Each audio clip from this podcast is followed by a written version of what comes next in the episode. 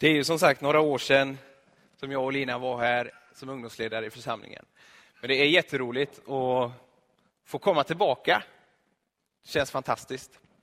Och som Inga-Lis så väl eh, presenterade så är jag pastorskandidat i numera Ekumeniakyrkan.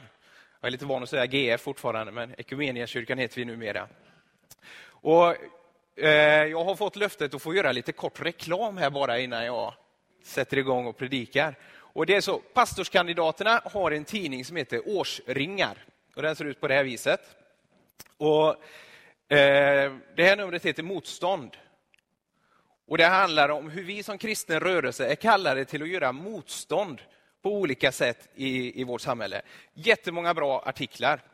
Och Den görs av pastorskandidaterna. Finansieras helt och hållet av annonsintäkter. Eh, men den kostar ändå 40 kronor. För det är så finurligt att hälften av de pengarna går till att, att stödja eh, pastorsutbildningen i Kongo-Kinshasa och den andra hälften går till att, att kraftigt subventionera priset på retriter som pastorskandidaterna då i Equmeniakyrkan får åka på varje år. Jag var på en här nu i januari och det var fantastiskt bra. Så jag kommer nog gå runt här sen nere vid kyrkkaffet och lite terrorisera med sådana här tidningar. Och det är absolut inget köptvång, men du stöder en god sak och sen så ser jag att det är, det är en möjlighet att få prata med så många av er också som möjligt. Det är gott.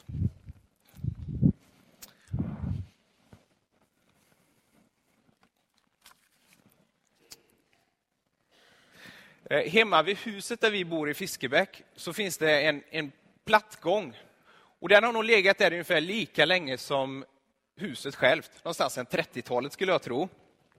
Och nu så här års när solen börjar värma på och så det här gött, vi har haft några fina dagar, så, så börjar några violer kika fram där i springorna, ni vet, som det kan vara på en plattgång.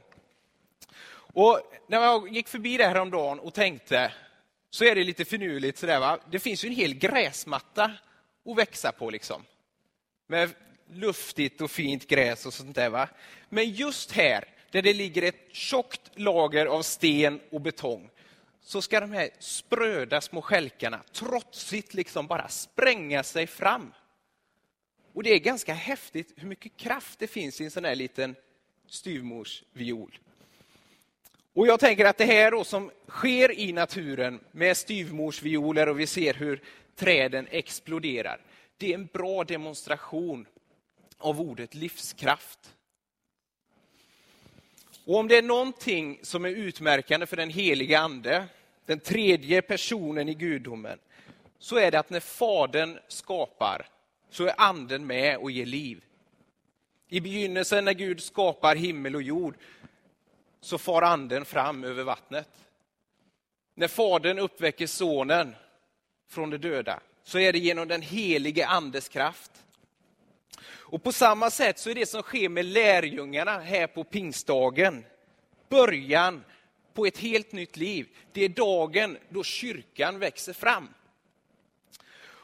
Och Det är ingen slump att det är just under pingstdagen som andens eld sänker sig på ett märkligt sätt över lärjungarna. Pingsten är från början en judisk pilgrimshögtid.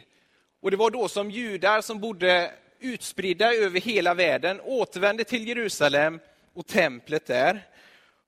Och så gjorde man det för att minnas att Gud hade gett lagen till Israels folk genom Mose på Sinai berg. Och om vi tänker oss tillbaka in i den här berättelsen lite grann, i ökenvandring och, och allt vad det innebär. När Israel slår läger vid Sinai berg, då har befrielsen och frälsningen från slaveriet redan skett.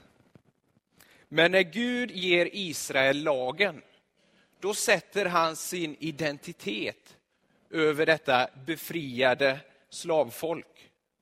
Och Det är som om att ur deras kaos och ur deras vilsenhet så formar och skapar Gud ett helt nytt folk. Och Detta bygger själva bakgrunden till de händelserna som beskrivs i Apostlagärningarna 2. När lärjungarna sitter samlade i bön så plötsligt så faller den heliga ande över dem som eldstungor. Och som en respons så går lärjungarna ut och de börjar tala om de stora saker som Gud har låtit ske i Jesus Kristus. Och det märkliga är att alla människor som sitter där eller står samlade från världens alla olika hörn, de förstår. De förstår vad som sägs. Och detta är ju någonting otroligt spektakulärt alltså. Att några enkla, olärda fiskare från Galileen plötsligt blir några sorts språkproffs och rockstjärnor i retorik, där de går fram. Men hur häftigt och makalöst det än verkar, så är det inte här som texten landar. För trots att budskapet är översatt till många språk under Andens ledning, så står folkmassan ändå där, förvirrad, häpen och frågandes. Vad betyder detta? Vad betyder detta? Och Det är just den frågan som du och jag behöver ställa oss i mötet med den här texten och i mötet med den heliga Ande. Vad betyder det att Guds historia, som främst har varit en historia bara för judarna, vad betyder det att den nu ropas ut på alla språk så att folk ifrån alla världens länder kan förstå? Det här med språk, det är ju inte alltid så lätt. På den tiden då jag och Lina var pojk och flickvän så hade jag förmånen att få följa med familjen, Linas familj på semester, ända bort till Florida faktiskt. Och för att visa att man är en potentiell svärson så ville jag uttrycka min tacksamhet genom att bjuda på glass. Jag skulle bjuda hela familjen på glass. Det är väl någorlunda rättvist va? De bjuder mig på en resa och jag bjuder på glass. Men hur som helst, vi blev tipsade om att vi ska åka till Ritas, för de har den bästa glassen. Så det gjorde vi. Vi hoppade in i bilen där och så tuffade vi iväg till Ritas. Och familjen radade upp sig, de beställde sina glassar och så gick iväg. Och så gick jag sist med den feta plånboken. Och mannen som står i den här lilla glasskiosken, han är väldigt pratsam och väldigt trevlig och skrockar lite grann över att alltså, det är du som får betala hela priset och sådär. Och det, det uppstår en liten sån här skämtsam ton emellan oss. Och tyckte det var lite roligt sådär, men man märker att han till slut börjar stå och stampa där och tycker det är läge att jag börjar betala. Så jag börjar leta där i, i plånboken efter några dollarsedlar och så räcker över dem. Och det jag säger i mitt huvud, det är trevligt att göra affärer med dig. Men det som kommer ut ur min mun på engelska är nice to having an affair with you. Trevligt att ha en affär ihop med dig. Och då syftar inte det på glassaffärer när man säger det på engelska, utan det brukar vara av en mer sexuell natur. Men vad glad jag var att familjen redan hade gått och satt sig i bilen, eller hade gått iväg. Och det var så skönt att känna att jag behöver aldrig mer sätta min fot vid den här glasskiosken i Florida. Man stod ju där och frågade, ska man försöka rädda den här situationen? Nej, jag bara går härifrån. Nu är detta en ganska oskyldig historia. va? Men tänk vad några ord hit eller dit lätt kan skapa förvirring och missförstånd. Och tänk vad oförmågan att kommunicera skapar begränsningar mellan människor. I vår värld så finns det olika barriärer såsom språk, nationsgränser, etnicitet, kulturer, traditioner och så vidare. Och detta formar ju någon sorts mångfald i vår värld som är någonting väldigt vackert. Men samtidigt så är den bistra erfarenheten den att synden tar sitt tillfälle och förvrider denna mångfald så att det blir till fiendskap, splittring och segregation så att folk står emot folk. Efter vår tid här i Lidköping så flyttade vi till Chicago för att gå på pastorsutbildning på North Park University. Och vi bodde där under två år ungefär. Och om du någon gång kommer till Chicago så pröva att åka den röda linjen på tunnelbanan där. Det är egentligen ingen tunnelbana för tågen går en våning ovan mark. Men på sina ställen går den ner faktiskt. Men det spelar inte så stor roll. Den röda linjen i alla fall, den startar i norr, i Evanston, som är en av de rikare områdena i hela USA. Om du har sett filmen Ensam hemma, en barnfilm som spelades in på 90-talet, så är den inspelad där. Husen ser ut som mindre palats faktiskt. Och sen om man börjar då åka lite söderut så blir husen lite mer normala. Mitt på den röda linjen, där ligger downtownområdet. Och det är där alla stora höghus ligger och det är där alla turister i stort sett hoppar av. Men vid några tillfällen så valde jag att sitta kvar på tåget och fortsätta ner på södra sidan av Chicago. Och ganska snart så möts man av att husen är ruffiga, det är smutsigt och fattigdomen är påtaglig. Och ganska snart, ungefär tre stationer senare, så märker jag att jag är i stort sett ensam vit på tåget. Jag försöker liksom hopplöst smälta in där, men det går inte. Jag blir definierad utifrån en hudfärg. Det var nog första gången som jag var en minoritet någonstans. Den tanken hade liksom aldrig slagit mig, varit verklig för mig innan. Men man kan ju fråga sig, är detta bara ett märkligt sammanträffande? Att samtidigt som miljön förändras utanför tåget, så förändras också personerna. Gruppen av människor som sitter inne i tåget. Nej, för detta är den brutala verkligheten av segregation och främlingskap i vår värld. Och man behöver egentligen inte ta sig så långt som till Chicago. Det går att åka till Göteborg, hoppa på älvans spårvagn i Långedrag eller Saltholmen och så åker man den genom stan tills man hamnar uppe i Bergsjön. Det är två helt skilda världar. Och jag tror att i nästan varje stad i Sverige så kan man göra denna resan. Vi grupperar oss och folk ställer sig mot folk. Men under de här två åren i Chicago så blev det tydligt för mig att synden är inte bara ett individens slaveri. Det är inte bara det som jag personligen brottas med. Utan synden infiltrerar hela system. Våra samhällsstrukturer, ekonomiska strukturer. Och detta skapar splittring, segregation och främlingskap så att folk ställer sig mot folk. Men när du och jag gå till gudstjänst på pingstdagen i Lidköpings missionsförsamling 2013 så gör vi det i vetskapen om att Jesus Kristus har inte bara befriat oss ifrån syndens slaveri. Utan genom den heliga Ande så har Fadern format oss och skapat oss till ett folk. Och detta folk som du och jag får tillhöra, det är ett mycket märkligt folk. För vi är parter och vi är meder. Vi är elamiter och vi är mesopotamier. Vi är pakistanier, vi är indier, kineser, colombianer, chilenare, australiensare, kanadensare, amerikaner, kongoleser, eritreaner, etiopier, spanjorer, polacker, ryssar och svenskar. Och alla har vi fått höra om de stora gärningar som Gud har gjort genom Jesus Kristus på vårt eget modersmål. Och den radikala innebörden i detta, det är att Guds frälsning är inte begränsad till ett land, eller ett folkslag, en kultur eller ett språk, inte ens en stadsdel.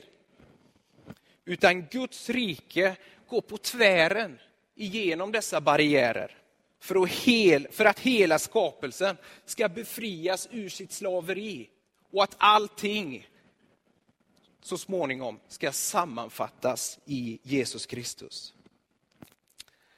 Men vad betyder det här för oss idag? Vad innebär det för dig och mig att tillhöra detta folk som är fött av anden? Den gammaltestamentliga texten för den här söndagen är berättelsen om Babels torn. Och du kanske känner igen den berättelsen, men den handlar i alla fall om människan som säger låt oss göra oss ett namn för oss själva. Och så bygger man en stad med ett högt torn upp mot himlen för att proklamera sin egen förträfflighet.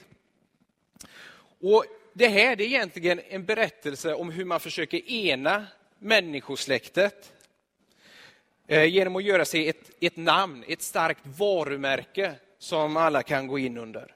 Och för att stoppa människans högmod så låter Gud förvirra språket mellan oss så att man inte längre förstår varandra och så stannar bygget av. Men den här berättelsen den har vissa likheter med pingstens berättelse. För de båda handlar om att skapa enighet. De båda handlar om språk och de båda handlar om ett namn som bör äras. Men förhållningssättet mellan de två skiljer sig radikalt. För några år sedan så var det några framgångsrika församlingsledare som gick ut och förespråkade en metod för församlingstillväxt. Och det var, man tänkte sig så här att ungefär som företag eh, riktar sig mot en särskild målgrupp för att kunna sälja in sin produkt, så skulle nu kyrkorna branda sig. Man skulle skapa sig ett namn för att kunna rikta in sig mot en särskild målgrupp. Och man tänkte sig ungefär att man har en kyrka för ungdomar, man har en kyrka för asiater, en för barnfamiljer, en för låginkomsttagare, en för höginkomsttagare. Och bakom detta så hade man egentligen en, en väldigt enkel filosofi. Och det var lika barn leka bäst. Och om vi bara följer den principen så kommer våra lokala församlingar snart att bli överfulla. Och Det är mycket möjligt att den här metoden uppnår vissa resultat. Kyrktornet må hända blir högt och namnet ståtligt. Men den missar fullständigt att lyssna in pingstens ande. För pingsten handlar om att Gud utgjuter sin ande och formar ett folk, en kyrka. Och i denna kyrka så ryms människor från världens alla kulturer, språk, folkslag. Och vi är ett andens folk. Och anden spränger hela tiden våra gränser och våra barriärer. Och Det är därför som kyrkan har varit och kommer alltid att vara en missionsrörelse. En rörelse som ständigt sträcker sig mot nya platser, som sträcker sig till ställen som man inte trodde var möjligt. Och visst är det en hisnande tanke att Jesus Kristus, som var en angelägenhet för tolv enkla fiskare en gång för länge sedan. Idag är Jesus en angelägenhet för drygt en tredjedel av jordens befolkning. Hur är det möjligt? Jo, för att andens folk är ett folk som inte låter sig hindras av barriärer, av språk, kultur, etnicitet. Andens folk är ett folk som tvärtom ser att det är tillsammans med alla de heliga som vi förmår att fatta höjden och bredden och längden och djupet i Guds kärlek. Som det står om i Efesierbrevet. I slutet av 1800-talet så skedde ett andligt uppvaknande i Sverige. Och majoriteten av de svenska frikyrkorna är ett resultat av detta fenomen. Och våra andliga fäder och mödrar i Lidköpings missionsförsamling och Fiskebäcks missionsförsamling där vi finns. Ofta så var de enkla bönder och fiskare, precis som lärjungarna men de hade blivit drabbade av Guds nåd och av Andens förnyelse.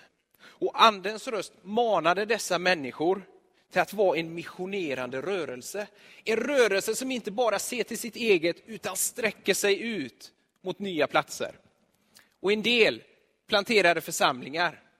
Andra gav sig iväg till främmande länder med främmande språk och en främmande kultur. För att Jesus Kristus skulle bli känd, för att Guds gärningar i Jesus Kristus skulle bli kända. Men idag så lever vi i ett helt annat samhälle än vad man gjorde på 1800-talet. Vår värld är globaliserad och de senaste 30 40 åren så har kartan för vårt samhälle ritats om.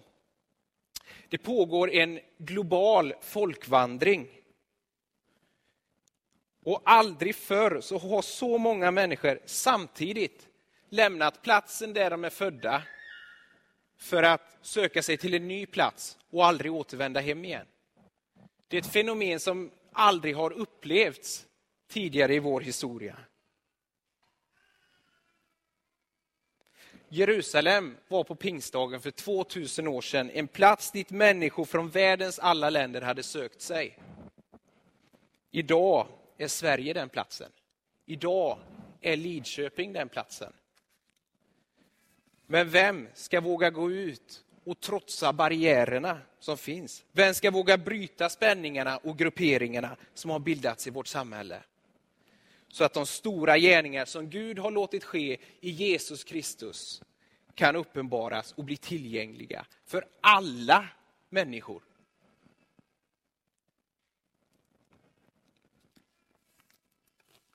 Om jag bara får avsluta här som jag började. Om det är någonting som är utmärkande för den heliga ande så är det att när Fadern skapar så är anden med och ger liv. Och idag när vi kommer till kyrkan för att fira pingst så är det, precis som Inga-Lis sa här i inledningen, så är det inte bara för att minnas att anden utgöts en gång över tolv lärjungar och att kyrkan föddes. Utan i det att du och jag faktiskt sitter här så är vi levande beviset på hur andens vindar har blåst över världen och har blåst genom seklerna. Och att andens vindar har manat Guds folk till att sträcka sig ut, till att bryta barriärer, att gå till okända marker. Därför att det är det som ligger på Guds hjärta. Att hela skapelsen ska befrias ur sitt slaveri och att allting ska sammanfattas i Kristus. Vi ber. Heliga Ande, vår hjälpare. Vi tackar dig för att vi får komma och fira gudstjänst tillsammans på pingstdagen.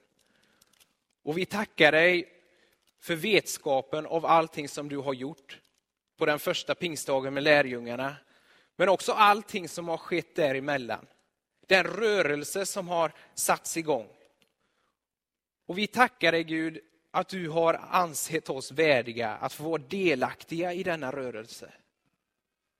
Och vi ber nu att vi i fortsättningen här av vår gudstjänst ska få lyssna in ditt tilltal. Att vi ska få höra din röst. Och att vi får känna av dina maningar om vart du vill att vi ska gå. I Jesu namn. Amen.